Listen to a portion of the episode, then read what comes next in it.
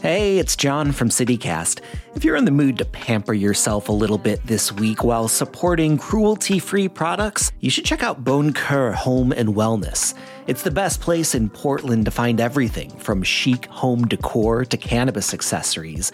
They've got a curated collection of vegan and cruelty free home goods and wellness products because their name is French for kind heart, after all. You'll get a 20% discount on your first order when you sign up for emails this week at boncoeur.net. That's B O N C O E U R.net and use the code BonCoeurCityCast20.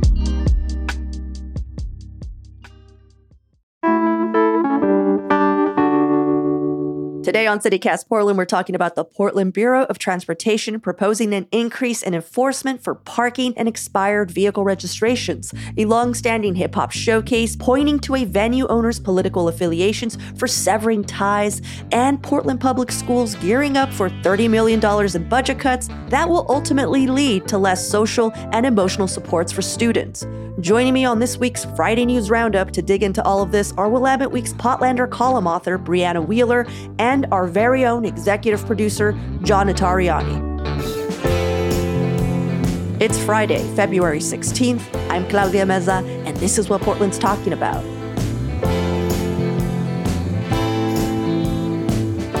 Welcome, everyone, to the Friday News Roundup. Brianna, John, lovely to have you both here. Hey. Lovely to be here. If you're new to the show, today is a day we break down some of the biggest local stories of the week with some of the best and brightest journalists in town. But before we jump into the news, as most of you know, I like to ask all of our guests an opening question to get us started. And this opening question was specifically crafted to get John to share a very harrowing incident that just happened to him, partially because it's harrowing, but mostly because it proves me right. So, February is the final stretch of winter, and it also tends to be the month a lot of us Portlanders decide to take a trip for warmer and sunnier weather. So, it made me wonder if either of you had any travel fail stories that you would like to share. It could be Portland related or not. John, why don't you go ahead, please? Take the mic. Well, it's funny that you bring up this topic, Claudia, because I, in fact, do have a story. So I'm actually recording from San Diego. I'm down here for a couple days and uh, flew out on Tuesday night on an Alaska Airlines flight out of PDX.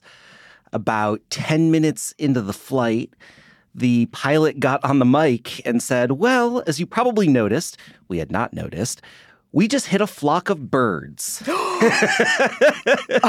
and we no. need to go back to PDX. And he, was, he, and he was like very casually reassuring. He's like, don't worry, the plane's still fine, but we hit a flock of birds and feel like we should go back to the oh, airport. Oh, no. yeah. So I, I will give Alaska Airlines a huge amount of credit. They managed to get another plane and get it ready and get us back in the air within like 90 minutes. Um, it wow. was actually a very impressive uh, sort of logistical jump. Shout out to Alaska Airlines. So sorry to everybody on that flight who's trying to make it to Orlando that night. I don't think they made it. But yeah, that was my exciting uh, midweek travel adventure. Flock of birds. Uh, sorry to them as well out of all of us, that flock of birds clearly had the worst time. they deserve that apology. Um, John, you know, of course, I'm like, dang, when you texted me that, I was like, oh no, that's awful. But then I was just like, remember the Boeing? Were you here for that, Brianna? I don't know who was here. Oh. But I had oh, like yes. a Boeing breakdown yes. about how awful Boeing was. And not only that, adjacently, how Alaska has been slipping. And John, he not only poo pooed, he minimized a lot of my concerns with like I'm from Detroit. I'm ready to die whenever, baby. and then this happened. so I was talking with my mom about this the other night. and She's like, "Yeah, you remember that one time I was visiting Portland and we flew out of Minneapolis and birds cracked the windshield and the plane had to return to Minneapolis." So Oh my god. Uh, so this is like I guess a running theme in my family is running into flocks of birds in commercial flights in and out of Portland. oh my God. So top that, you guys. well, I'm glad you're safe because that is isn't that why like Captain Sully had to do an emergency landing in, onto the Hudson River was a flock of birds. Yeah, well, well, I've read a lot about this. That was unusual. I've spent a lot of time reading about collisions of birds and planes in the last 48 hours. that was a, a deeply unusual one because they very rarely hit both engines simultaneously. So that's why that was special. That's not what happened to us. There was no miracle on Oh. the Columbia this week. Uh, I made it back. I made it back into PDX safely. I ate a lot of gummy bears, and now I'm in San Diego. Yay, that's all that matters. Wow. what about you, Brianna? Can you top that? Uh, sh- one time I was at PDX waiting for a flight, and uh, and then the plane arrived and it was covered in dead birds. Wait, really? Wait, are you serious? No, Oh my god, you, I'm we're so gullible. John and I were like, no, because we were just talking about that. what else can I say? There's no topping that. You guys have the rest of the podcast from here, right? I'm, No, I'm you're right. John. You win. That's all, that's the only question. That's all. That's it. Great job. All right. Before we move on to the news, I just want to do a shout out. Like, if you have any good ideas for opening questions, longtime listeners, you know the vibe. Please send them over to portland at citycast.fm. It would really, really help me out. I used to have a bud who would help me come up with them, but he's been super busy running one of the most popular restaurants in St. John's as of late. Humble brag. Okay. So I need your help.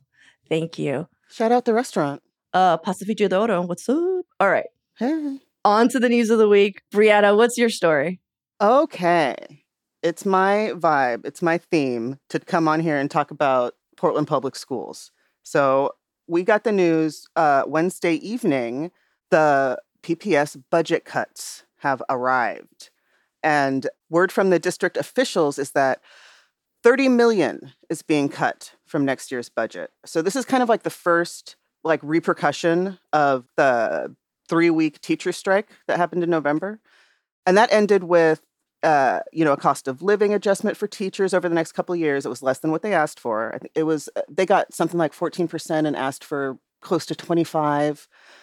Anywho, the superintendent, Guadalupe Guerrero, he sent us all a letter, all of the parents, and he was kind of outlining the district's plans on how to spend the reserve funds, still leave 5% of that minimum savings that the school board requires. And uh, we're hoping to negate the impact to students. Mm. Uh, he said 15 million of the cuts are going to come from the central office budget, and then 6% from the overall administrative budget. Mm-hmm. And then uh, 15 million would be spread out over 86 different schools. It's like 2% of um, the building budget. So already the teachers did not get the raises that they wanted. Mm. And also a part of this email from Guadalupe Guerrero was uh, him anticipating that um, schools are going to see the teacher to student ratios increase, which was another point of contention during the Mhm. strike. So I dug into Julia Silverman's piece. She reported this for the Oregonian. So she talked to a bunch of teachers uh, and she talked to them like secret. They all requested anonymity. And the overall tone there is that in these early stages of cutbacks, it's all social and emotional supports that are being cut. You know, school counselors, behavior specialists, uh, then the teachers who like lead art and music is all kind of in the same sphere. Uh, even physical education, enrichment classes. So part of like these budget cuts, like one of the reasons that will get laid out is um because of low enrollment, because students are bouncing, they're getting less money from the government. And meanwhile, cutting all of the vital supports that we need to keep these kids in schools. So for parents like me who have kids in special education, it's, you know, ugh, you think you're going to get a little something, and then they take it away. And then they give you a little bit of something, and they take it away. Mm, yeah, I mean, I was reading this and was just sort of flashing back to Claudia, the conversation we had a week or two ago about the fire department, and they're looking at budget cuts. And one of the things that's being floated there is cutting Portland street response. You know, Ugh. and and Rene Gonzalez, who oversees that bureau, what he sort of said in explanation was um, something to the effect of, and I'm paraphrasing here, that like there just isn't a lot of fat to cut you know, that there isn't a lot of things beyond core services. And the point is, in both of these circumstances, when you look at what programs feel quote unquote extraneous, it turns out to be the ones that help the most vulnerable people. The programs Absolutely. that that support the people who need the most help. Like those are the first things to go, like whether it is Portland Street Response or like assisting special needs children. And it's just ugh. Mm. That's such a good point. Something that Guerrero, uh, Superintendent Guerrero added on top of like, hey, we're going to probably see more, you know, teacher to student ratios, is that he said, with few exceptions, the district will preserve students' access to visual and performing art classes, physical education, and libraries. But I'm just like, Mhm, mhm. what are those few exceptions? Where are those Yeah. schools? You know, just yeah. And I mean, really, what we're getting here is, hey, a lot of uh, I guess like annoyance and pain is coming. We don't know quite what it is, but it's Mhm. coming. That's what I'm hearing. Because there's like a meeting that's coming up uh to tonight. We're taping this uh on Thursday morning, but at 5:30 p.m. there will be a uh PPS Community Budget Review Committee meeting. But Mhm. John, you had you were just like nothing's going to happen. and I want to know why. Like what, you know. Totally. Well, okay, like my read is that, you know, the community advisory board is just that. It's like a chance for the community to weigh in and sort of tell them how they think changes in policies are going to affect the community.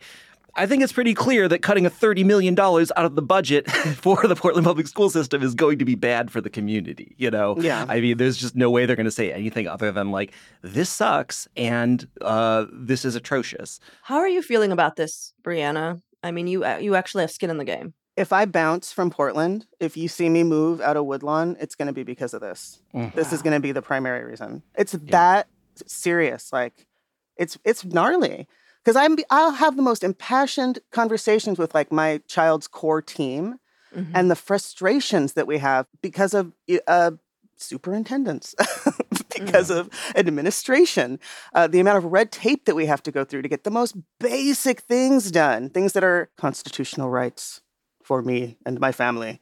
I mean, it's just it's it's wild. And a lot of like this placating, like, well, come to the information session. Come let your thoughts be heard. Well, I can be angry at home. That's cool.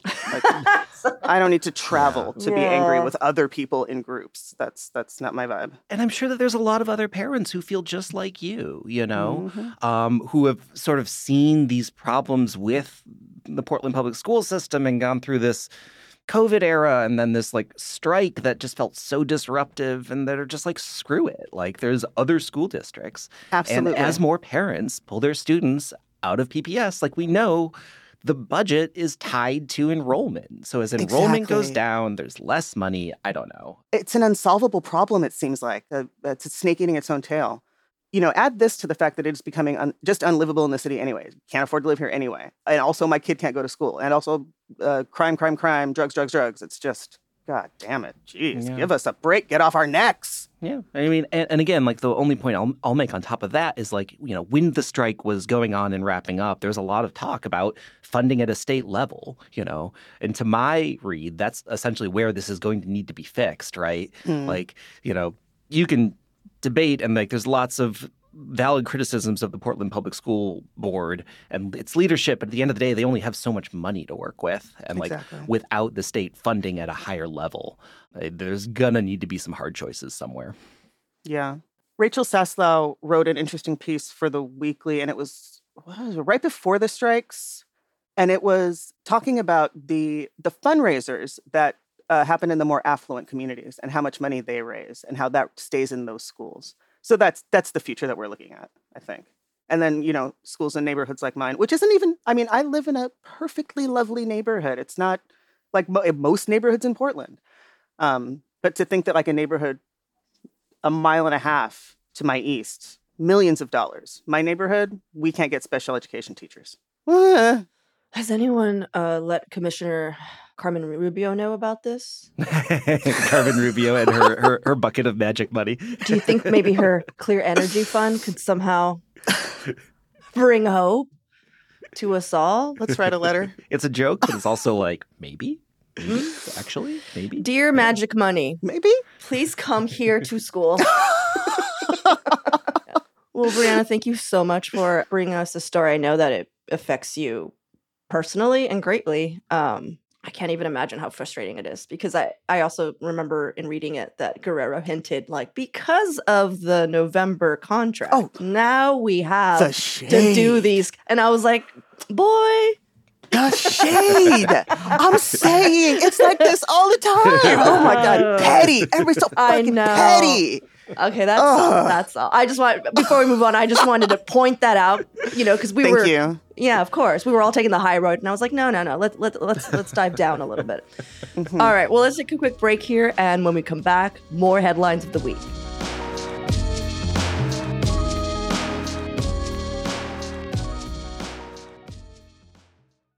So, John, what do you have for us this week? I've got a little bit of neighborhood gossip. Ooh, uh, based in some reporting from Andrew Jankowski at Willamette Week, kind of supplemented by just stuff that I've been reading on social media of people giving little bits and pieces. Uh, and I'm talking about what I would say is Portland's most well known uh, hip hop concert series, The Thesis. Um, it's produced by Max Smith and Verbs. They've been doing it since like 2014. It's a big deal. It's like the center of the Portland hip hop community, I'd say. Well, they've been doing this show. They've been getting like a ton of attention for like Portland's growing hip hop community. Well, they just announced that they are breaking up with their longtime venue, Kelly's Olympian downtown. Um, Kelly's has been around for like 120 years. Um, but like right before their February 1st show, they went online and said, We're not doing it at this venue anymore. And I want to quote directly from the social media post that the organizers of the thesis put out, because there's a lot in here. All right. So, quote, while Kelly's Olympian has been a safe place for hip hop music and progressive culture, the recent ownership decision to announce their alignment with far right candidate Rene Gonzalez on the day of the thesis nine year anniversary, followed by a ban on multiple artists of color, followed by severing the relationship with the venue manager we've worked with since day one. The venue's demand to charge for the show, effectively taking money out of the hands of thesis artists, it has become clear that our community is no longer welcomed. There's a lot there. Ooh, What do you guys think? woof. I really like the jab they gave. I mean, I feel like every Portland anything should just automatically just should have a, a Gonzalez jab. Like, I just- I mean, increasingly it does. that's where we're going. You know, you're like, Yeah. no thanks to Gonzalez. it's just like, ma'am, this is a this is a Burger King. Like, I love that it's not an Arby's; it's a Burger King. and it's a. Burger King. It's a little classier. I don't know why we're discussing politics at a Burger King. No, but um, but I I appreciated that. I just was like, wow, guys, Yeah. you know. Um, do you want me to break down this Gonzalez thing a bit, though? Like, like what the backstory is? Well, didn't he didn't he have like a party there at, at the Kelly's Olympian? Yeah. So Gonzalez, he's a a city commissioner. He's running for mayor. He did a launch party at Kelly's Olympian. Uh, that was the same night that the thesis was holding an event later that evening. Um, they didn't overlap, but I can imagine that the end of the Gonzalez party and the people coming to set up for the thesis, not necessarily the same crew of people. But it goes a little bit deeper, and this is sort of where we get into some conjecture. Like the owner of Kelly's Olympian is this guy, Ben Stutz. And, you know, he's had the building since like 2005. Like, right in that neighborhood, there's been a lot of like gnarly stuff going on recently. Yeah. Like, you remember that big open air fentanyl market that like got a ton of attention last year that we talked about on this show? That was right across the street from where Kelly's Olympian is. Yeah. So he's been pretty outspoken about, you know, the problems that downtown is facing. And it makes sense why a candidate like Rene Gonzalez, who is sort of putting himself out there as like more of a law and order, clean up Portland candidate, is really appealing to this guy. Um, there also are public records that showing Stutz and his wife donated to Gonzalez's mayoral campaign back in 2022, which, like, you know, is not an endorsement on behalf of Kelly's Olympian the bar, but um, Sure. yeah, I mean that's where a lot of this is coming from. Yeah. Do you think that these last few years have maybe kind of radicalized that owner? Like the way that his neighborhood has devolved, and now he's like, well, fuck a community. I think so. I Oh, mean, how could they Yeah. not? Like, I feel like a lot of downtown business owners really are, you know, Gonzalez's message is resonating with them because, I mean, John, do you remember when we, we spoke to just business owners here in North Portland? Like, they really felt ignored. You know not Mhm. only by you know the city by by the police and here's this candidate that's telling them everything they want to hear Yeah. and it also seems to like back it up you know to the chagrin of everyone else on council like five minutes before anything's supposed to happen like you know he is actually moving his agenda forward um Mhm. and so i can see why they would rally behind him I mean, here, here's a quote from Stutz in that Willamette Week article I mentioned. Quote, uh, I would like more police patrols. Just walk the street, go in and deal with people, make it uncomfortable for people to break the law. I'd also like to see the governor get some state police and National Guard out there, right? So he's like, yeah, Whoa. we want police to come in and do it, which is just interesting when you think about the collision between this guy who's like, has an investment in a building that's expensive downtown. And that building is like renowned as a safe space for people to like form community. And it seems like these two interests are kind of directly opposed at this moment. Yeah. And just to give a bit more context, like historically speaking, the Portland hip hop scene has always been over policed.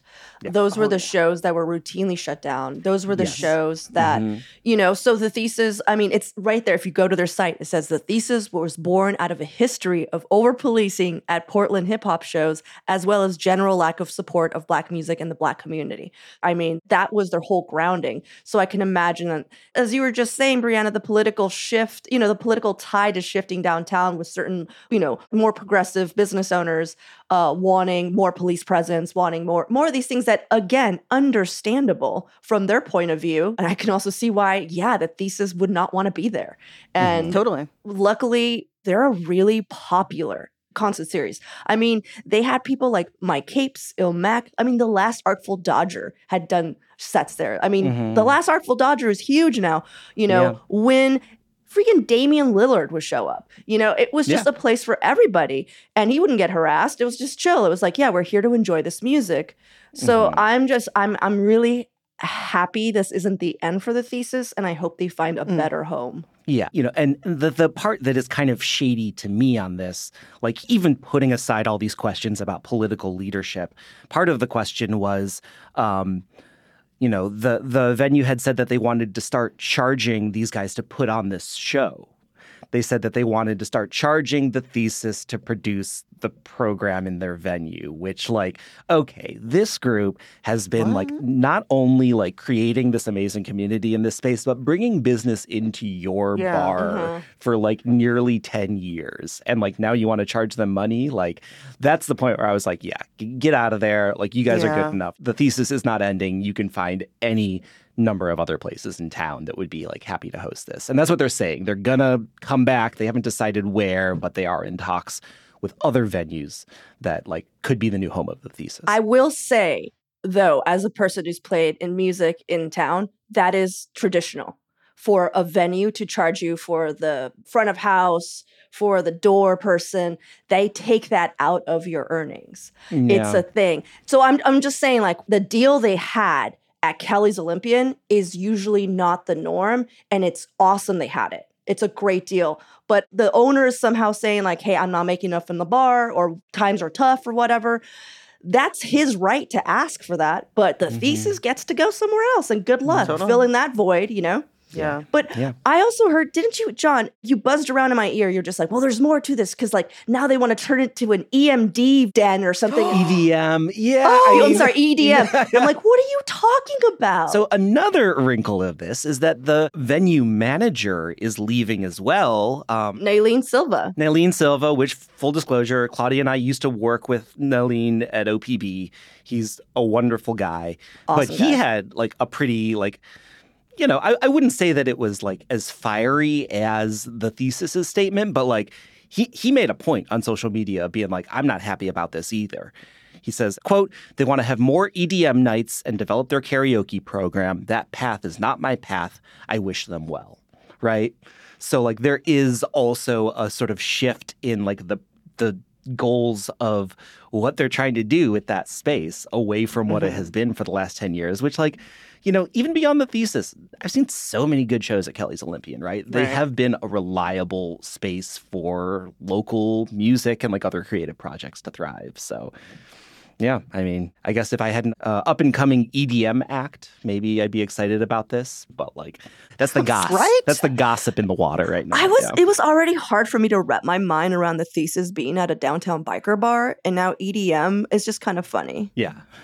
Who oh, does is this owner like? Is he a biker guy? Is he like tatted from his neck to his ankles? Is he is he just a investor type of suit type of guy? No, yeah, he's he's just he he moved to Portland in 1987 to practice law and then got into real Oh estate. my fucking! There we go. There it is. We're gonna move on. But there was a tweet that was uh thrown at us completely random about it basically said, I'm ready to give up on your show. John is great, Yes. but Claudia is clearly a closet Republican.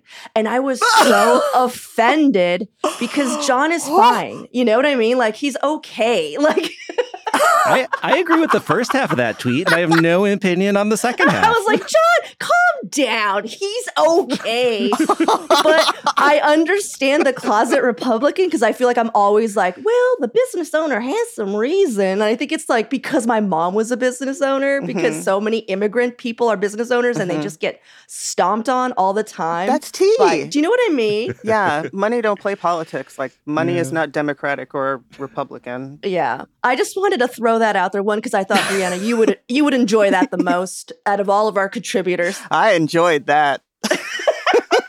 and and for my part, thank you, random commenter. I I agree. I am pretty agree. great. No joke. I read that and I was like, John is great. I was like, I mean, I totally agree with your probably second half. I could see why you would think that. I'm always like, Tom McCall. the first half is the part you quibble with. You're like, closet Republican, I can hear that, but I John is know. great. Who are who is this? Should I start a shadow tweet just to be like, he's okay? Whoever tweeted that to you guys is losing their mind right now. John, I love you. You know, I'm just joking. If you have feedback, send us an email. Portland at citycast.fm. Oh, anyhow, uh, my story this week is how PBOT, who is still facing a $32 million budget deficit, has come up with a new idea on how to fill in some of those zeros. Now, they want to hire 28 new parking officers to help rack up parking ticket fees from us Portlanders. Mm-hmm. Now, the agency also wants to add a 20 cent credit card fee on all of their parking meters. So, if you don't know, PBOT needs money like yesterday. It's in a financial hole, and if it doesn't find funds soon, it could lay off something like 118 city employees. So, like, this isn't like a this is no joking around zone, you know? Now, if you turned into last Friday's roundup, you might remember that Commissioner Carmen Rubio had committed to throwing some money over from the city's super profitable Magic uh, Clean Energy Fund. But that could not cover the entire uh, budget deficit. So PBOT, who has been facing this uh, deficit for years, is looking internally, which they should. They should look inside themselves. Um, Mhm. But this is a thing that's gonna that that has been building for years, you guys, because PBOT's primary source of operating revenue comes from the state highway trust fund. People are driving electric. Sure. So they're they need new money, you know. Mhm. So PBOT's plan is to hire these, uh, you know, parking officers, twenty-eight of them, six to patrol for expired vehicle registrations, and the rest for patrolling parking meters. Yeah. What do you guys think? Uh, Follow up question: Yeah. Do you guys pay parking meters? Oh yes, of gosh. course I do. Oh my God, John, you don't pay parking meters? I always do. I've okay. You're the second person who's asked me that and been like incredulous that I do. I, I've heard so many people that just like don't pay parking meters. in Wait, you don't get tickets? I Yes. feel like I Yeah. always get tickets. So at one point, like last year, I was looking for some office space for us, and there was like this really nice, like sort of downtown pearlish space.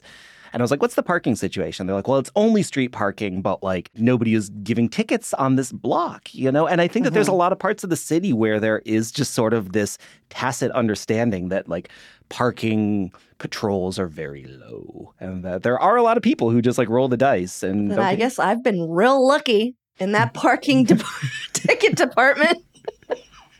I always get caught. Like I've never been able to get away with anything. T, I always pay my parking. I Yeah. know. Is it? Do you think is it because we're we're from like LA and like they don't fuck around in LA? Oh no, they Friend. will. They will. friend. Yeah. They will tow your shit. They will. I was about to say they will tow your shit. They will tow your shit. Um, oh, I I actually have a, a tattoo of a classic parking meter. You have a parking ah. meter tattoo? Let me describe. Yes, I have a tattoo of a classic parking meter because I lost a couple of cars to parking in Long Beach, California, because parking was so intense. And I would do, I would be like, man, I live here. I li- why can't I park in front of my house? Why am I paying exorbitant amounts of money to park in front of my house? Hmm. Well, they showed me, and they towed my car.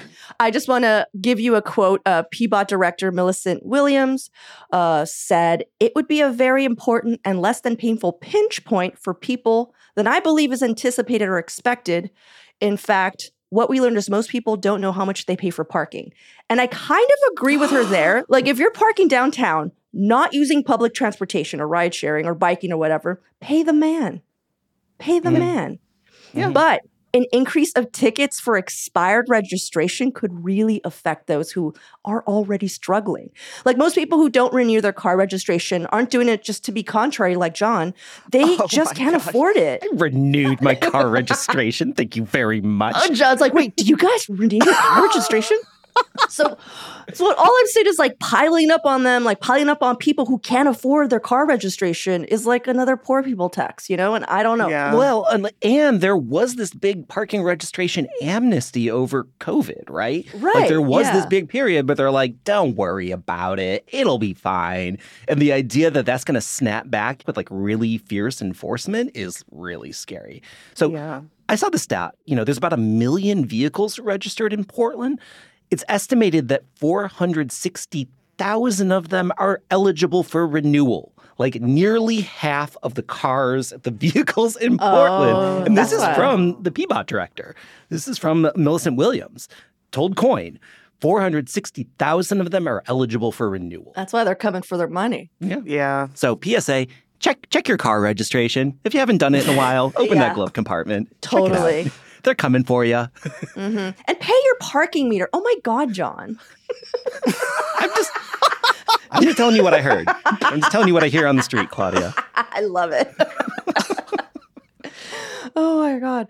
Um, hearing that half of cars aren't registered, I'm like, well, That's you know, I'm sure not Yeah. half of them can't afford it. I'm sure, like w- a little bit of what you said, John. Like they're just out of the practice. Because I remember, you know, uh, my girlfriend's car. She left it here when she went for grad school, and so I had it for years.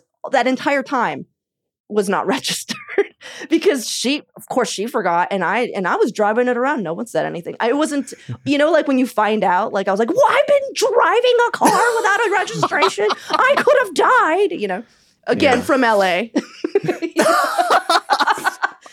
they just shoot you out there if you don't have a registered car You gonna meet your maker that day. Oh, yeah. oh god we're, we're seriously we're scared straight um yeah you raised your hand yes john Yes, please. Um, the, the one thing I'll add is like it's interesting looking at these numbers. Like PBOT has a $32 million shortfall.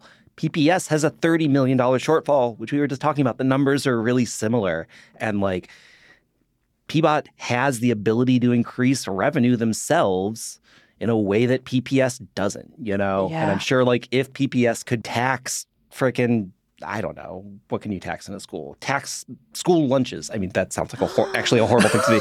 wow I'm like that sounds like a horrible thing to do as soon as it came Take out it of my back, life. back. I'm sorry. No, no, no, But no, if no. PPS could like increase the tax to like fund education, that Yeah. would, you know, be a very different situation rather than just like having to cut essential services, which like yeah. No, valid point. But also at Anthrophage uh, from X, did you just hear that John wanted to tax school lunches? How great is John now? How great! My first thought was to tax pencils, and I was like, that's a stupid thing. So and you're like, oh, let's just go for for tax lunches. how much could a school lunch cost? Really? I don't know. What? Twenty dollars? Like sixty dollars? Oh man. All right. Well, guys, thank you for hanging out with me, going through some headlines of the week. John, you are great. Uh, and so are you, Brianna. you are great too, Claudia. Oh, thanks. Back at you. Even if you're a closet Republican. You better get in that closet with her. Paul McCall was a wonderful governor. Jesus Christ. I will I will die on that hill. That's all for today here on CityCast Portland. Thank you so much for listening. Our executive producer is John Notarianni. Our producer is Julia Fiaioni. Our newsletter editor is Rachel Monahan. And our host is me, Claudia Meza. Original music by Jenny Conley and Stephen Drizos. Additional music by Epidemic Sound and All the Kimonos. Just a quick note that we will be taking Monday off for the holiday weekend, so you'll see us back in your feed on Tuesday. We hope you have a great weekend. Until then, see you at Slim's.